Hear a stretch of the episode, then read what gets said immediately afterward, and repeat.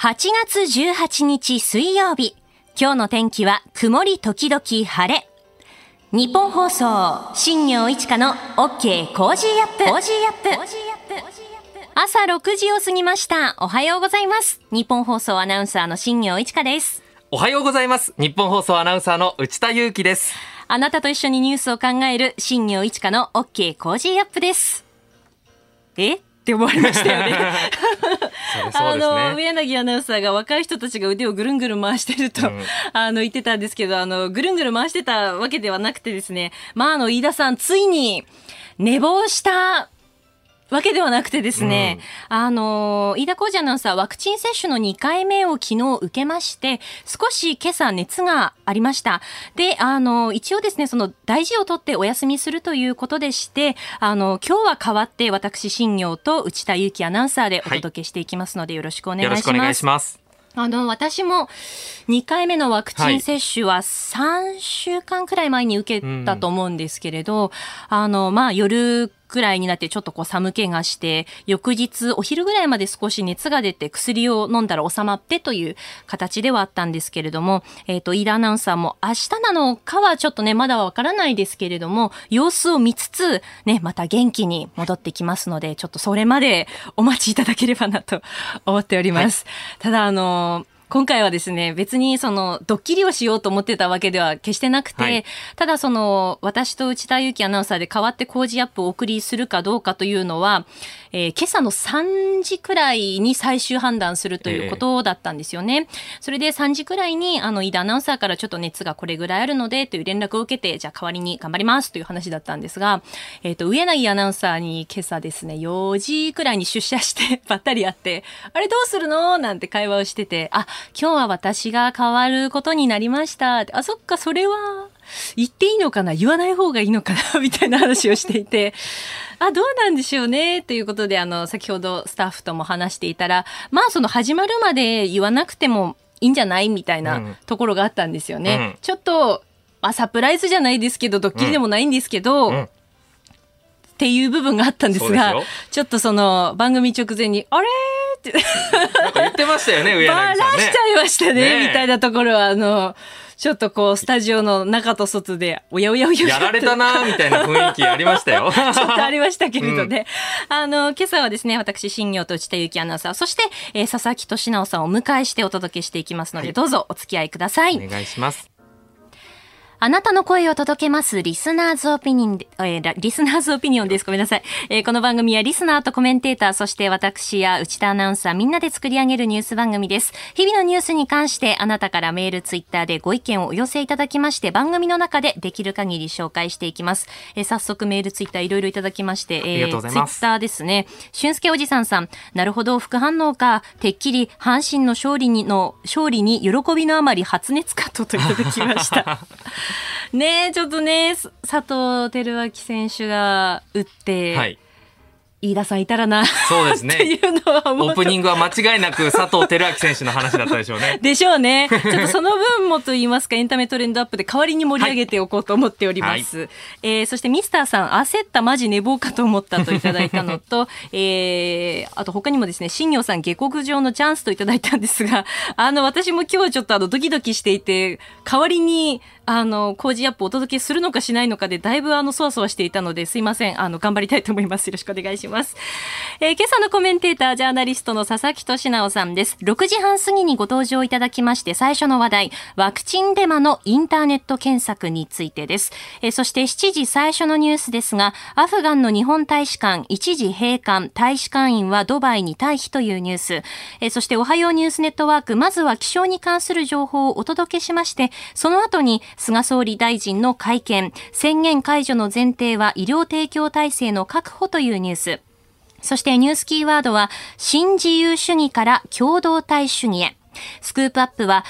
パラリンピックの水泳に出場します木村敬一選手に私、新業インタビューしてきまして、その模様をお届けしていきたいと思っております。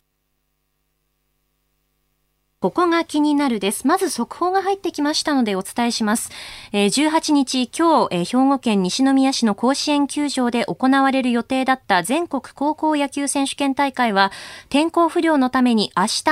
19日に順延となりました。速報が入ってきました。これちょっと心配ですね。そうですね、もうだいぶ後ろに甲子園もずれ込んできちゃってだから強引にやりたい気持ちもあるんですけど、昨日の桐蔭対菅生でもうバット滑っちゃってたんですよね、はい、雨で、だからもうそうなってくるとやっぱり試合できないし悩ましいとこですよね、本当に。選手からするとね、本来の予定でやりたいと思いますけど、なかなか調整もちょっとね、難しいところが、ね、あるんじゃないかなと思いますけれども、はい、さてそれではちょっと今朝の新聞紹介していきたいと思います。産経新聞一面、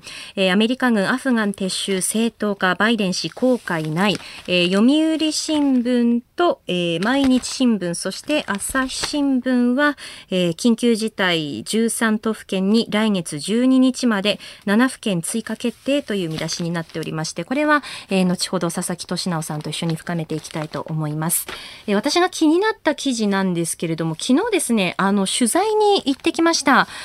各紙ですね、中で記事になっているんですけれども、パラリンピックの結団式、これは読売新聞の記事ですね。255選手開幕へ決意新たという、見出しになっていますけれども、まずは、国枝慎吾選手のその決意をお聞きください。日本の皆様にはぜひ東京2020パラリンピック競技大会の日本代表にも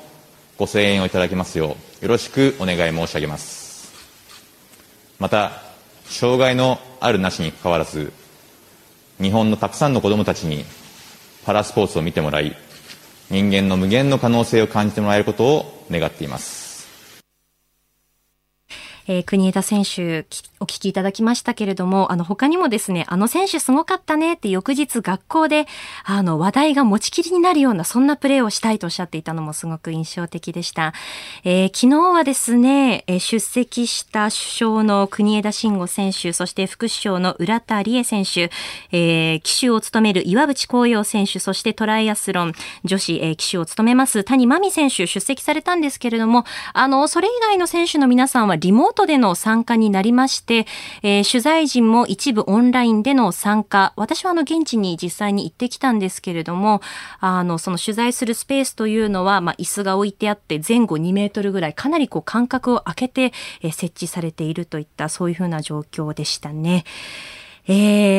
すね、昨日この日本選手団の団長としてまた決意をですね、おっしゃった、話された、河合純一さんという方がいらっしゃるんですけれども、最高のパフォーマンスを発揮することが我々の使命、すべての関係者への感謝の気持ちを力に変えていきましょうと呼びかけられまして、河合純一さん何度かお話を伺っていて、一番最初にインタビューをさせていただいたのは、ラジオチャリティミュージックソンの時だったなと思います。日本放送では、目の不自由な方のために、音の出る信号機を設置するための募金をですね、お受けするチャリティーキャンペーンというのを、毎年12月24日、そして25日、24時間にわたってお届けしておりまして、それこそちょうど飯田浩司アナウンサーがアシスタントをしていたミュージックソンで、私は入社して間もなかったんですけれど、レポートの枠をもらって、そこで河合純一さんにインタビューして、その様子というのをお届けしました。河合純一さんはパラリンピック水泳でバルセロナからロンドンまで6大会出場されて、金メダル5個を含む21個のメダルを獲得された、もうまさにレジェンドなんですけれども、この東京パラリンピックに向けていろんな環境が変化しているなというのを私も取材している中で感じているところです。2015年の10月頃から私はパラリンピックの取材、パラスポーツの取材というのをしてきましたけれども、年を追うごとに取材に来るメディアの数というのも増えましたし、お客さんも増えていきました。で、例えばなんですけど、そのパラリンピックの所管というのももともとは違っていて、オリンピックは文部科学省だったんですけれど、パラリンピック厚労省って分かれてたんですよね。これが文部科学省に一緒になったっていうのは2014年の頃で、ですからリオパラリンピックの前なんですよね。で、一緒にすることによってパラリンピックの競技力の向上であったりとか、レベル、選手のレベルがこう上がっていけばいいよねといったところで、一緒になったんですけれども、河合純一さんにインタビューした時にその印象的に残っているのが、インタビューを受けて、で新聞に記事が載るんだと思ってこうワクワクして新聞を開いた時に、その聞くと社会面に載っていると聞いたということで、その社会面が決して悪いということでは全然ね、もちろんないんですけれども、スポーツ面に載りたいんですよねっておっしゃっていて、やっぱりそのアスリートとして戦っていて、自分の持っている体の機能を極限まで使って争っていて、本当にかっこいいですし、すごいんですよね。で、その様子というのをスポーツ面で載せてほしかったんですっておっしゃってたのは、本当に今も強烈に印象に残ってて、今日のその、パラリンピックの結団式の記事というのが読売新聞スポーツ面に載ってまして、やはりそういったことも伺っていましたので、すごくこの紙面を見た時に嬉しい気持ちになりました。でもいよいよだなというふうな気持ちにもなってきましたし、もともとはそのやっぱり文部科学省、厚労省って分かれてた部分もそうですし、取り上げ方がその社会面だったっていった部分も考えると、もともとは確かにリハビリテーションの一環といった側面もあったので、社会福祉っていう捉え方もあったと思うんですよね。で、一方でやっぱりその東京パラリンピックに向けていろいろこう取材が活発化していく中で、そのスポーツとしての面白さ、アスリートとしてのかっこよさというのにもすごくフォーカスが当たっていて、そういった魅力をさらにこう発信できる大会になったらいいなというのを感じました。この時間からコメンテーターの方にご出演いただきます。ジャーナリストの佐々木俊直さんです。おはようございます。おはようございます。飯田浩司アナウンサー、ワクチン接種2回目の副反応で少し熱がありまして、代わって私、新業がお届けしています。ね、よろしくお願いします。よろしくお願いします。今朝はワクチンに関するデマの拡散と防止策について、まずは佐々木さんのご意見を伺っていきたいなと思っているんですけれども。そうですね。はい、インターネットでね、情報を検索すると、ワクチンデマとかね、ワクチンは危険みたいな、例えばほら、よく予測変換ってあって、なんかキーワード入れるとプラス何かってキーワードついて出てくる、見るじゃないですか。あれにこう危険とかね、やめた方がいいとか、そういうのがついて出てきちゃうので、なんか不安、ワクチン大丈夫かなって不安を持ってる人がネットで調べると、ますます不安になっちゃうという、そういう問題があると。だからね、どこまでそういうデマっぽいね、情報を検索できるようにするのかって結構重要な問題なんですよ。で、一方でね、なんか何でもかんでも禁止してしまうと、今度は表現の自由にね、抵触してしまうって問題ある。ただ、今回ね、その Google、多分検索エンジンでは世の中で最も一番広まり、日本でも多分ほとんどの人が使ってると思うんですけど、はい、かなり積極的にですね、ワクチンデマを打ち消す方向に来ていて、だから今ワクチンで検索してもね、そのデマ系のサイトはほぼ出てこないと。で、冒頭にもう厚生労働省とかその医師会とかですね、そういう、オーソリティ権威のあるね、その情報源しか出てこないように対策を取ってるんですね。これはね、非常に重要なことなんだけど、でもどこまでこれをね、削除してやっていくのかっていう、だから結局インターネットって、なんていうのかな、誰かがこの情報は見せるけど、この情報は見せなくていいって決めてるわけじゃなくて、人々が見たい情報を見せるようにしてるってのあるんですよね。これもともと Google のそのテクノロジーの根幹にある考え方で、みんなが見たいものをなるべく見せま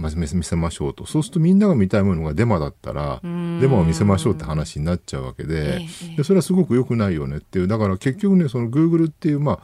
る種の巨大なプラットフォームですけど、そのプラットフォームの側に、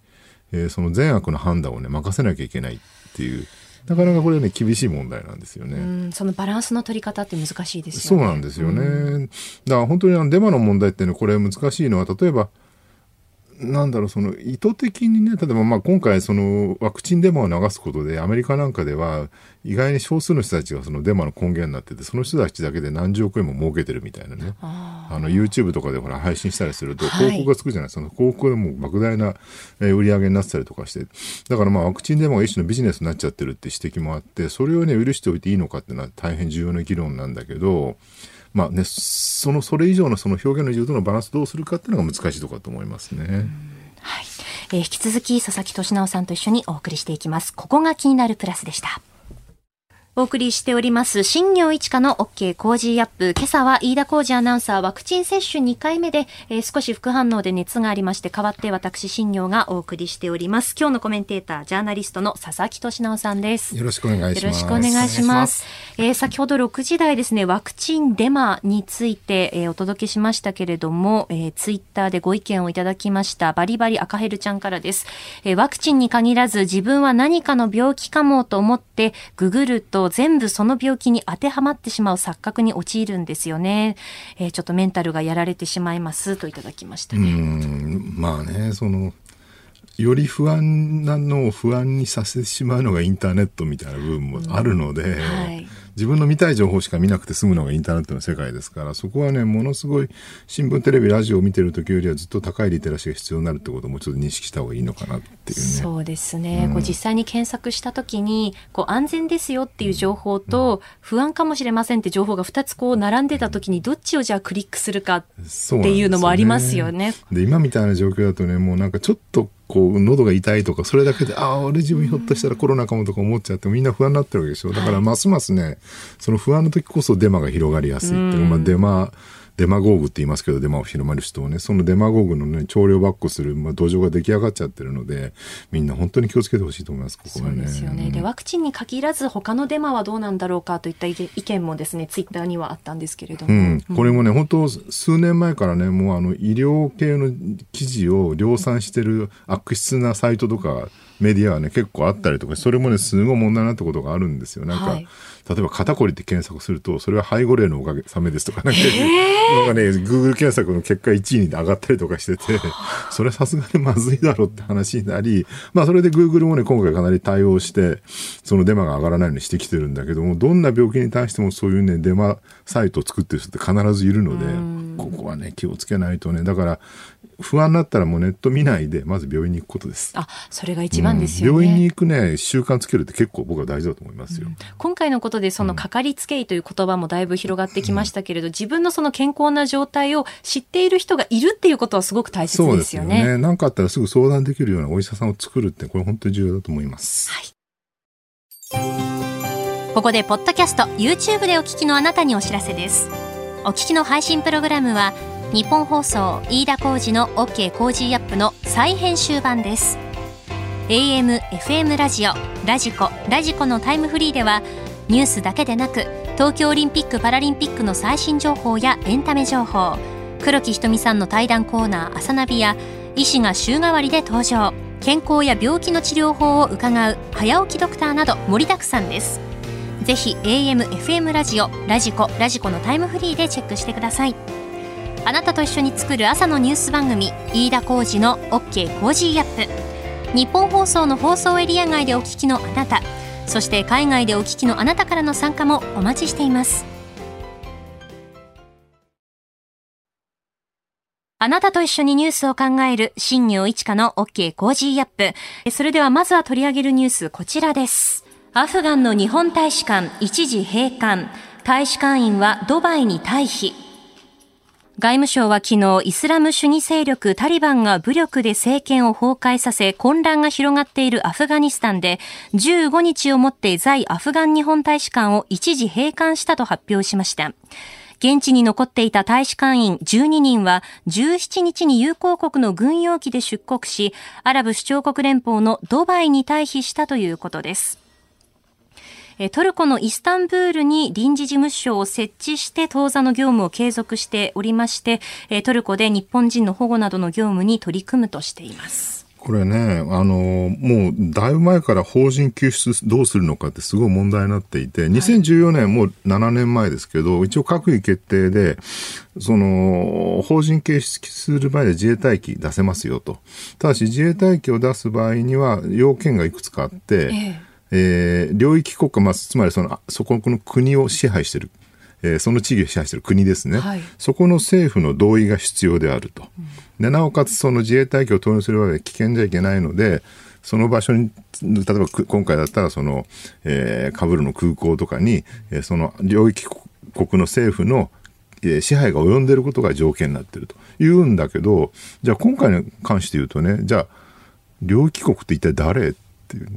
ガニ大統領はもういないから、そうですよね。そうするとね、もう事実上タリバンが政権握っちゃってるので、じゃあタリバンの同意を得てタリバンから邦人救出って何っていう話になっちゃうから、うん、この要件成立しなくなっちゃうんですよね、はい、こういう内乱が起きて、しかももう政権が握られちゃってる状況では、そうするとね、これだと自衛隊機出せないんですよ。で今回はまあ運よくね、その、友好国の軍用機で出国できたっていうのでよかったんですけど、これ大使館員だけですね、しかも12人のみ。そうですね。で朝日とかの報道によると、まあJICA とかね、あるいは大使館とかで働いてたアフガン人のスタッフの人たち数百人、まあ、その家族も含めてはもう現地で置き去りになってるって、これ救出しなきゃまずいだろうと僕は思うんだけど、はい、現状の日本の法律と閣議決定ではこれはできないっていうね。で本当はね、もっとこう少し乗りを越えて救出できるようにした方がいいんじゃないかって議論はずっとあるんです。これその2014年の閣議って翌年の2015年、今から6年前ですけど、あの時にほらイスラム国 ISIS ね、後藤健二さんってジャーナリストがね、殺害された事件あったじゃないか。あの時もじゃあ日本はね救出すべきなんじゃないかって議論はすごいあった。ところがまああの段階で IS がまあ支配しちゃってるわけですよ、その場所を。そうするとそこはシリアとかイラクの権限の及ばない土地であるってなると自衛隊機出せないよねって、まあ、だからね、邦人奪還の問題ってずっと議論になってるし、さらに今回のようにその邦人だけじゃなくて現地でね、その日本を助けてくれたスタッフたちを助けなきゃいけない、もしくは日本と関係なくてもそもそももう大変な目に遭ってる人たちがねいっぱいいるような戦場で、そこから非戦闘員ですね、戦闘員じゃない人たちをどう救出するのかっていうのは、これは日本のみならず各国で協調して取り組まなきゃいけない課題なわけでしょ、はい、でそれをどうやってね日本が参加するのかっていう重要な問題にもなってるわけですよ、でこういう話になると必ずなんかね、その軍隊を海外に送るなとかね、軍歌の響きがとかね、なんか言う人が出てくるんだけど、でもそもそも日本国憲法だってね、前文にね、その我々は世界においてね、その名誉ある国際社会で名誉ある地位を、占めたいと思うってことが書いてあるわけで、その名誉ある地位っていうのは結局そうやってちゃんと国際秩序に日本としても参加するってことだと思うんです、はい、これは決して海外に行って戦争するって意味じゃなくて、うん、海外で困ってる人を戦場から救出するとか、そういうこともね当然含まれてくるはずで、そこにねなんかいやいやそれは海外に軍隊送るからダメだみたいな話で終わって議論が終わってしまうのは僕は非常に残念だし、なんかねもうちょっとこうに、ね、日本が海外にねきちんとこう積極的にコミットして国際秩序を一緒に守っていくって方に踏み出してほしいなと思うんですよね。各国の動きもちょっと見てみますと、例えばフランスですとマクロン大統領が、フランス軍に協力したアフガニスタン人や現地のフランスの国民を救出するために軍用機2機と特殊部隊を現地に派遣したということも明らかにしていますね。そうですね、で今回の件ね、まあ、もう少しさらに踏み込んで言うと、そもそもアフガンが、まあね、アメリカが撤退してしまったと、アメリカバイデン大統領が会見してね、要するにこれはもうアメリカ人にとっては、軍隊で人が死ぬのをね避けるためにはもう撤退はやむを得ないんだということを正当化している。それは確かにアメリカ人にとってはそうなんだけど、でもアメリカはこれまでね、そのトランプ大統領になるまではずっとなんていうのかな、その仮に米軍の被害が出たとしても国際秩序を我々が守るんだっていう世界の警察の役割を果たしてきたわけですよね、はい、でこれがまあトランプの時代に、ね、アメリカファーストとか言ってもやらないよって言い出して、でバイデンになってもやっぱりそのある種なんていうか、そのオバマ時代のことをそのまま継承はできなくなってきてるので、やっぱり撤退せざるを得なくなってきてると。そこにまあ中国がねタリバンと手を組んで仲良くしようみたいな話になってきてるから、まあ、国際秩序のバランスが崩れるって危険性もあってね、もうちょっと日本としてはかなり注意しなきゃいけない状況かなと思いますね。はい、おはようニュースネットワーク、日本放送アナウンサーの新業一華です。飯田浩司アナウンサーはワクチン接種2回目の副反応で少し熱が出まして、今日はお休みです。気象に関する情報です。前線の活動が活発になる影響で西日本から北日本ではところにより明日にかけて大雨となる恐れがあり、気象庁は土砂災害に厳重な警戒を呼びかけています。現在の大雨の状況、そして今後の見通しや注意点について、気象協会の佐々木さんに伺いたいと思います。佐々木さん。はい、おはようございます。おはようございます。まずは夕べから今朝にかけての大雨の状況について教えてください。はい、今までは前線が東西に伸びて停滞していましたが、昨日あたりから南北に走行するような形となってきています。そのため南からの風が強まって、そうした風が吹き込む太平洋側で特に雨雲が発達している状況です。で、今日はですね、西日本から東海にかけて前線に伴う雨雲が広がっていまして、この時間特に活発な雨雲がかかっているのが愛知県や静岡県付近、20ミリから30ミリ前後の強い雨や激しい雨を観測しています。また今日になってからですと、これまでに愛知県豊橋市で50ミリの非常に激しい雨を観測、広島県の竹原市では1時間に57ミリの雨が降って8月1位の値を更新しているような状況となっています。この1週間で年間雨量の半分を超えるところも出てきていますけれども、特に注意が必要な地域はどういったところになってきますでしょうか。そうですね、現在もですね、土砂災害の危険度が高まっているのが西日本、また東海付近にかけては広い範囲で土砂災害の危険度高まっている状況でして、今後降り続く雨によって新たな災害が発生する恐れもあり警戒が必要です。で、これからですね、明日にかけて特に活発な雨雲がかかりやすいのが、先ほど申し上げました通り太平洋側に開いた斜面というようなエリアになってきそうなんですよね。特に、今静岡県付近で土砂災害の危険度極めて高い、または、失礼しました、非常に危険または極めて危険のランクのところも見られているような状況です。この前線の活動弱まるのいつ頃でしょうか。はい、明日にかけてはですね、西日本東海付近まではまだ前線の影響というのを受けそうなんですよね。九州は、明日日中になると次第に弱まってくる見通しなんですけれども、中国四国から東海にかけては明日日中も活発な雨雲がかかりやすく、引き続き警戒が必要です。で、あさってになると前線の活動弱まってくるので、大雨の峠といいますか、この一連の大雨というのは終わりが見えてきたのかなというような見通しです。なるほどですね。最新の情報をしっかり確認して雨の降り方の変化に注意が必要ということですかね。そうですね、大雨の影響というのはお住まいの地域によって被害や危険度というのが異なりますので、状況が悪化する前に早めの避難を心がけていただきたいと思います。この時間まずは気象協会の佐々木さんに伺いました。佐々木さん、ありがとうございました。ありがとうございました。さあ、続いて取り上げるニュースはこちらです。菅総理会見、宣言解除の前提は医療提供体制の確保。緊急事態宣言の対象地域に茨城県、栃木県、群馬県、静岡県、京都府、兵庫県、福岡県を追加するとともに、まん延防止等重点措置を宮城県、富山県、山梨県、岐阜県、三重県、岡山県、広島県、香川県、愛媛県、鹿児島県において新たに実施し、期間はそれぞれ8月20日から9月12日までとすること。現在、6つの都府県を対象としている緊急事態宣言、6つの道と県を対象とするまん延防止等重点措置について、それぞれ9月12日まで延長することを決定をいたしました。菅総理大臣は緊急事態宣言の対象地域の拡大などを決めたことを受けて、昨日の夜記者会見し、感染拡大の要因は感染力の強いデルタ株だと指摘しました。医療体制の構築と感染防止、ワクチン接種の3つを柱にして対策を進めると強調しました。また昨日政府は緊急事態宣言の対象地域に茨城、栃木、群馬、静岡、京都、兵庫、福岡の7府県を追加し、期間は今月20日から来月12日まですることを決定しました。また同じ期間、まん延防止等重点措置を宮城、山梨、富山、岐阜、三重、岡山、広島、香川、愛媛、鹿児島の10県に新たに適用するほか、これに合わせて今月31日までが期限の6都府県の宣言と6道県の重点措置の延長も決めました。これあれですね、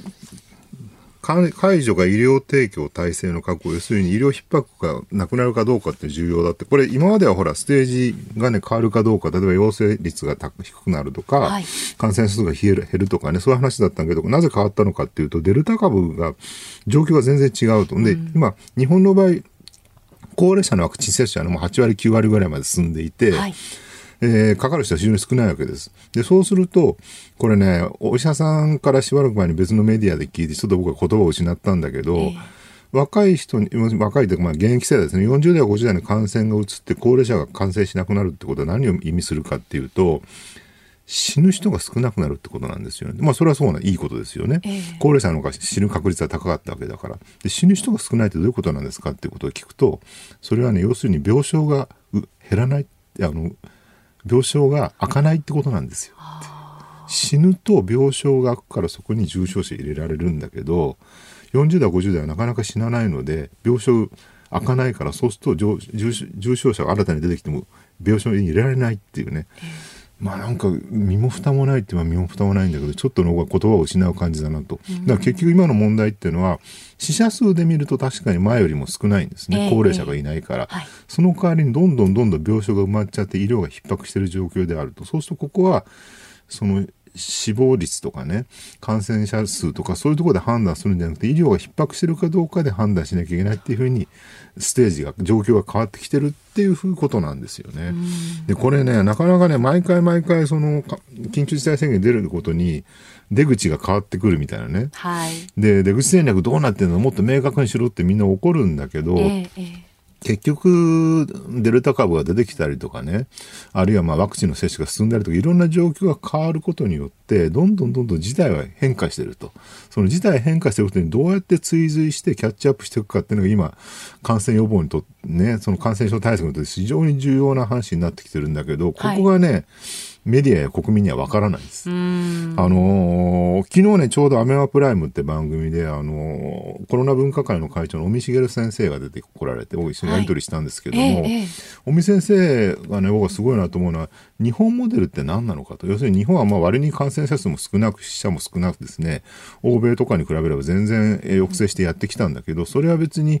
日本が自粛でうまくやったとかそういう話ではなくて、どっちかっていうと、例えば当初クラスター対策とかね、3密やめましょうとか、まあ、日本独自のことを出して、なんかその都度ね、その状況が変わってくると。で基本的な考え方は同じなんだけど、その時の状況や相手のうち作戦を変えていくって、その柔軟さを持っていたと。この柔軟さこそがね、我々の強みだったんだってことをね、前々からおっしゃってるんですよね。でこれはね、確かにそうなんだけど、一方でその柔軟さ、その都度その都度柔軟に対応を変えていくっていうのは、メディアとか国民から見ると右往左往してるようにしか見えないっ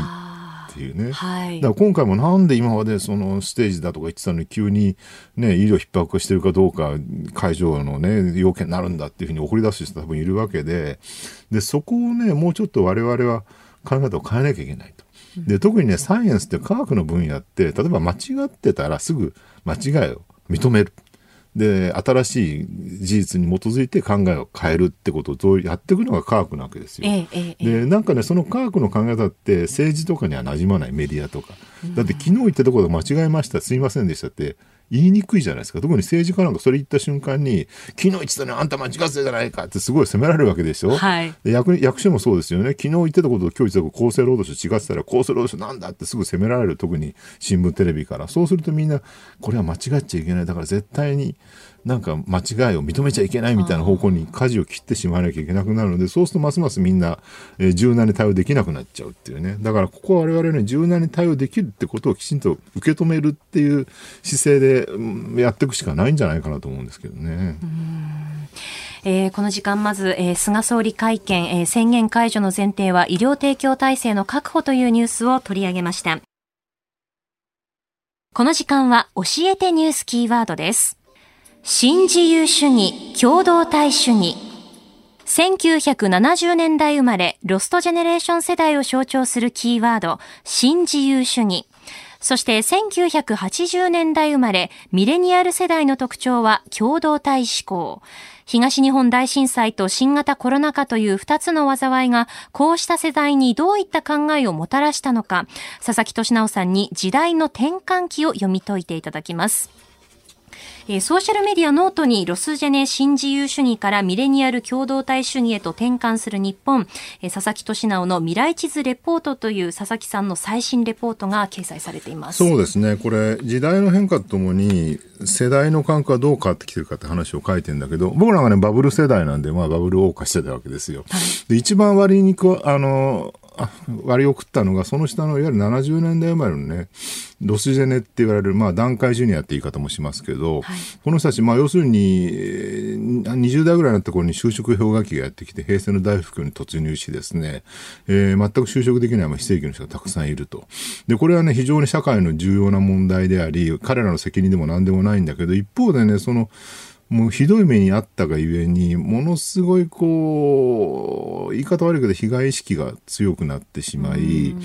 ていうところあるんですね。でなおかつその2000年代に入ってなんだろうこう生き延びるために必死だったので一部まあ起業する人もたくさんいたと、はい、で起業した結果、まあ、成功する人も出てくるわけですね、まあ、一番典型的な例が堀江貴文さんホリエモンだったりとか、あとまあサイバーエージェントの藤田進社長とかね、まあ、あの辺みんなやる団塊ジュニアロスジェネの成功者なんですけど、はい、僕ねあの辺の世代のねその起業家とすごいたくさん知り合いがいて、仲がいいんだけどもう総じてほぼ全員が新自由主義者。新自由主義って何かっていうと、もうとにかく市場に任せて、市場の原理に任せてね、どんどんこう、お金持ちになるやつになればいいんだと。で、国が余計なことする必要はないと。どっちかといえばあんまり社会福祉とか必要なくて、自分たちで自助努力で何とかせよっていうのがまあ新自由主義なんです。まあリバタリアンって言い方もしますけど、で、これなんでそうなるかっていうと、結局、生き残った起業家、成功した起業家って自分の力で生き残ったんだと、うんはい、でこれをね生存者バイアスっていうんですけどもね、で自分が生き残れたんだから生き残れなかったやつの方が悪いんだっていうふうに思ってしまうっていうね、でまあそういうマインドがすごい強いんです。だからみんな新自由主義者なんですよね。で生き残れなかった、まあですね、負け組になってしまって非正規雇用の人たちは一方で被害者益が非常に強いっていう、まあ、残念な構造になってしまってて、でそれこそね10年ぐらい前震災のちょっと前リーマンショックと起きる前になんか割に投資で儲けようみたいな部分がすごいあったの覚えてますか？ありましたね。なんかそういった出版物というか本がそうそうそう勝間和代さんの年収10倍にする勉強法みたいな本が出たりとかね、はい、みんな外貨預金したりとか FX 投資とかしてわーっとあれもねやっぱり要するに非正規雇用でそのロスジェネが人生うまくいかないこの社会の状況の中に、まあ、アンチテーゼとしてもう金融で儲けようっていうね、投資で儲けようってところに行ったっていうのが多分あの状況だったと思うんですよね。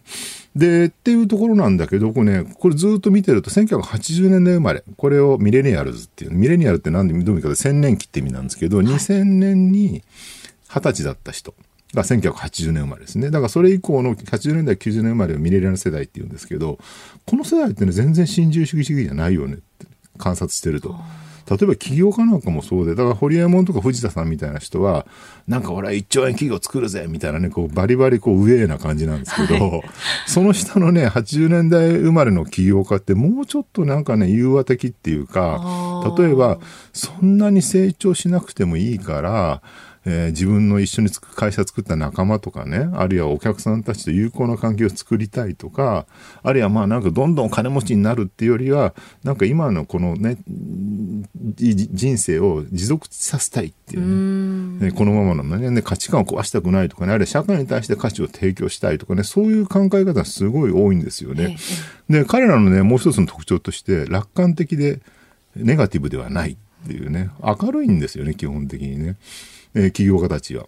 でそれを見てるとねなんかやっぱりなんかもうちょっとこう新自由主義で俺だけがジャングルで生き残るんだぜっていうその、かつての70年代生まれのマインドから脱却してもうちょっとみんなで社会を仲良くしていきましょうよっていうね、そういうふうに考え方が切り替わってる。だからねなんだろう政治に対してもなんか怒りを抱くっていうよりは、いやいやそんな政治、ね、社会を変えるんだったらそんな怒ってねデモするんじゃなくて、まあそういう人もいますけど、そうじゃなくてなんか政治と一緒に自分たちもやっていきたいと、政治の中に入って国と一緒に協力して何かやろうとかね、そういう方向に舵を切ってる人はすごく多いんですよね。だから NPO やって、その自治体とかねその行政とも協力しながら社会を変えていく運動してる人もいたりとかっていうね、でこれ、ね、新しい僕は共同体主義だなっていうね、で近年だからもう新自由主義ってもうちょっときついよねって言われるようになってきてて、特にグローバリゼーション進んでからどんどん貧富の差拡大してると。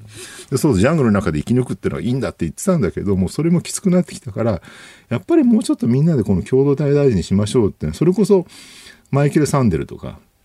ね、最近本出ましたけど、はい、あの人もずっと共同体主義を主張していて、もっと共同体の理念大事にしようって話になってきてる。でそういう流れで見ると、ね、なんか世の中全体が日本だけじゃなくて欧米も含めてね、そのもう少し共同体きちんと調和しながら作っていきましょうという方向に来てるかなって感じはしてますよね。は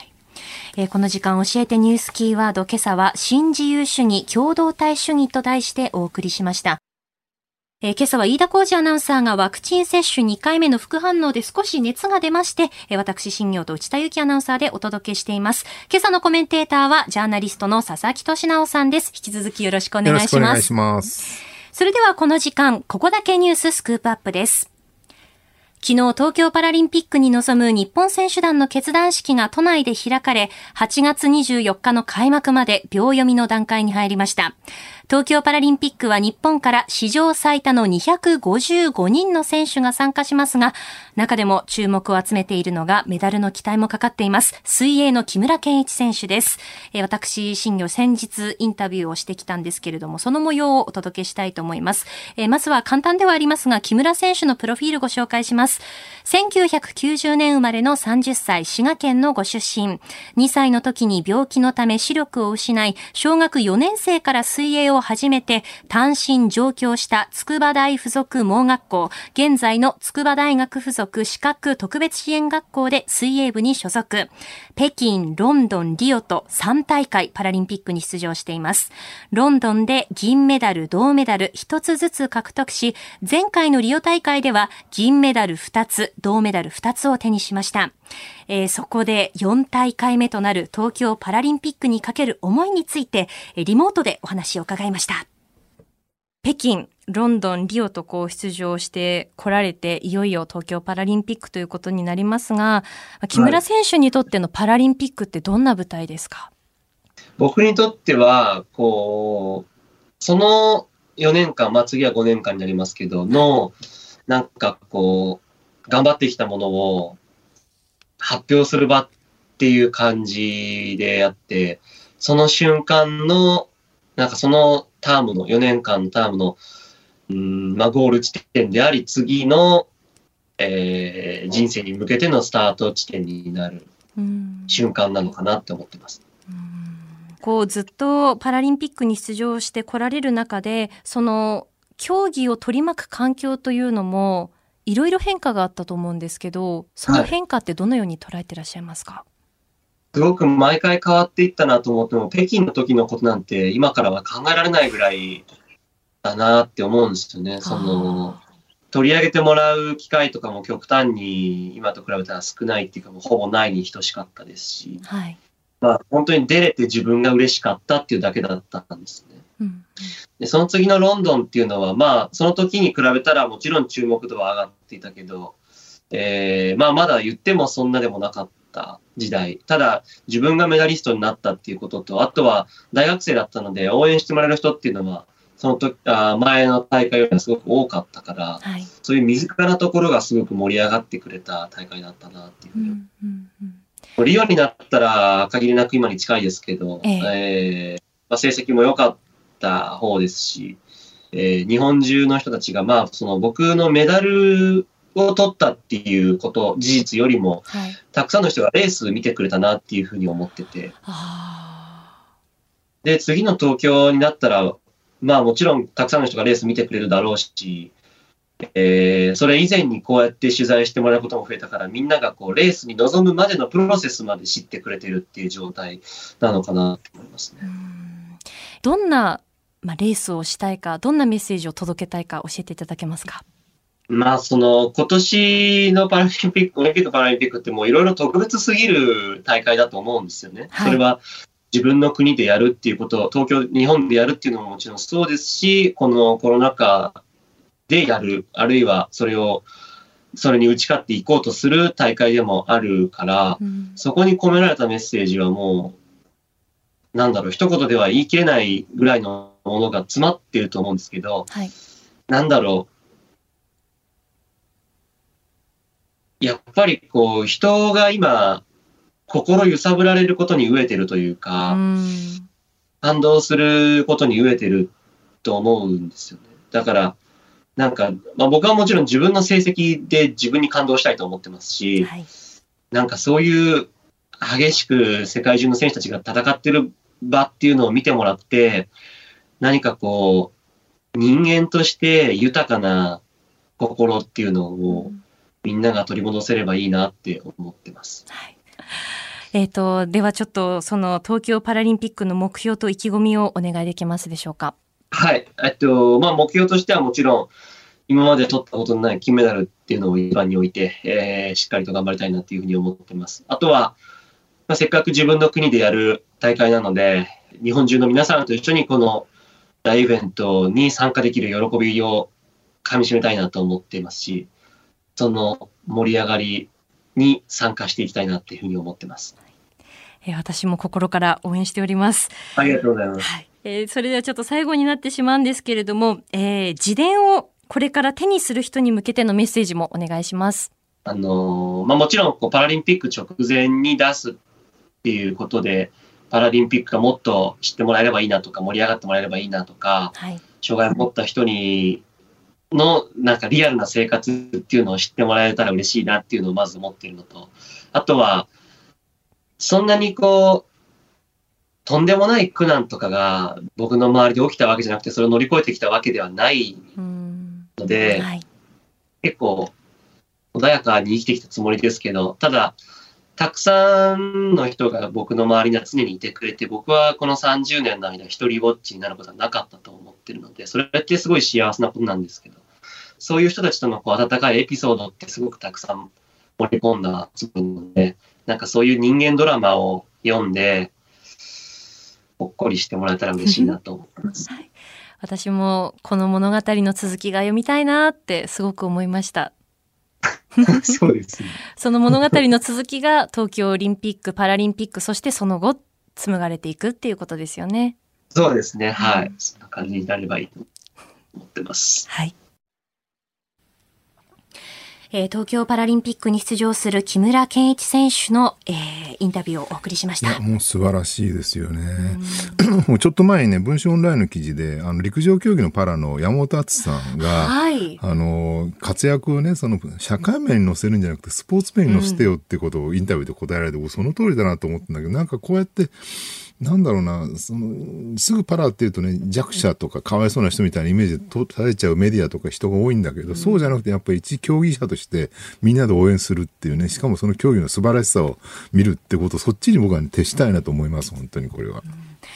木村敬一選手、水泳競技に出場されますけれども、パラリンピックの水泳競技ってさまざまな障害があって、まあ、身体障害であったり知的障害であったり、視覚障害だったりするんですけれども、その障害に応じてクラス分けがされていて、かつそのいろんな工夫というのもされていて、例えば木村選手でしたらターンするとき、あとゴール直前にタッパーという人がボールの先にスポンジみたいなのがついてるんですけど、それでこう合図を出してターンしてまた泳ぐというような形になっていまして、そのタッパーの人と木村選手とのコンビネーション、あうんの呼吸、そういったところもまた注目のポイントなんですよね。結局ね、障害があるって言っても、それは障害っていうのはなんかある種の特質の一つであるっていうね、そのパーソナリティっていうか、だからそれに合わせていろんなこう競技のありようがあるわけで、もうしばらく前に乙武さんが言っててなるほどなと思ったのは、なんでね、その車椅子のね、例えばスポーツはパラなのにスケートボードはオリンピックなんですかって、道具使うのと同じじゃないですかっていうね。だからなんかさまざまなこう自分の特質を応用してさまざまな競技を行うと、例えば手を使わないからサッカーとかね、はい、もうそれだって別にじゃあなんか手を使わないってことはある種の特質じゃないですか、それと同じように車椅子とか目が見えないところも捉えてもいいんじゃないかなって感じがしますよね。そうですよね、うん今日お話を伺った東京パラリンピック水泳に出場する木村敬一選手が20日、今週の金曜日に自伝を出版します。タイトルは闇を泳ぐ全盲のスイマー、自分を超えて世界に挑む、半生を振り返った初の自伝になっていまして、私もですね読んだんですけれども、学校生活や旅行のこと、これまでのパラリンピックのことでしたり、あと読み応えがあったのがリオパラリンピックの後に現地の語学学校に通いながらアメリカで修行した日々がすごくまた刺激的で読み応えがあったんですよね。あと他にもちょっとクスッと笑えるところもあって、滋賀から中学で上京して寄宿舎生活で友達と一緒に夜こっそり抜け出したみたいな、そういったところもありつつ、しっかり物語に引き込んでいく、そういった部分もあってですね、それは読んでみたいですね。はい、読み応えがありました。こちらのですね、未来家内ブックスから出版される木村敬一選手の自伝、闇を泳ぐ全盲のスイマー、自分を越えて世界に挑む、こちら5人の方にプレゼントします。読んでみたいという方は木村選手の本希望とお書きになって、番組のメールアドレスcozy@1242.com、cozy@1242.com までご応募ください。当選者の発表は発送をもって返させていただきます。今日日付が変わるまでご応募お待ちしています。そしてですね、木村敬一選手のインタビューの完全版、ちょっと時間の都合でカットしてしまった部分があったんですけれども、完全版をポッドキャストでお届けします。番組のホームページからぜひお聞きになってください。また OK コージーアップの中ではパラリンピックの情報を随時お届けしていきますので、ぜひこちらもチェックしてください。以上、スクープアップでした。今朝もポッドキャスト YouTube でご愛聴いただきましてありがとうございました。飯田浩司の OK コージーアップ、東京有楽町日本放送で月曜日から金曜日朝6時から8時まで生放送でお送りしています。番組ホームページでは登場いただくコメンテーターのラインナップや放送内容の原稿化された記事など情報盛りだくさんです。また公式ツイッターでも最新情報を配信中、さらにインスタグラムではスタジオで撮影した写真などもアップしています。ぜひチェックしてください。そしてもう一つ、飯田浩司アナウンサーの夕刊フジで毎週火曜日に連載中の飯田浩司のそこまで言うか、こちらもぜひご覧になってみてください。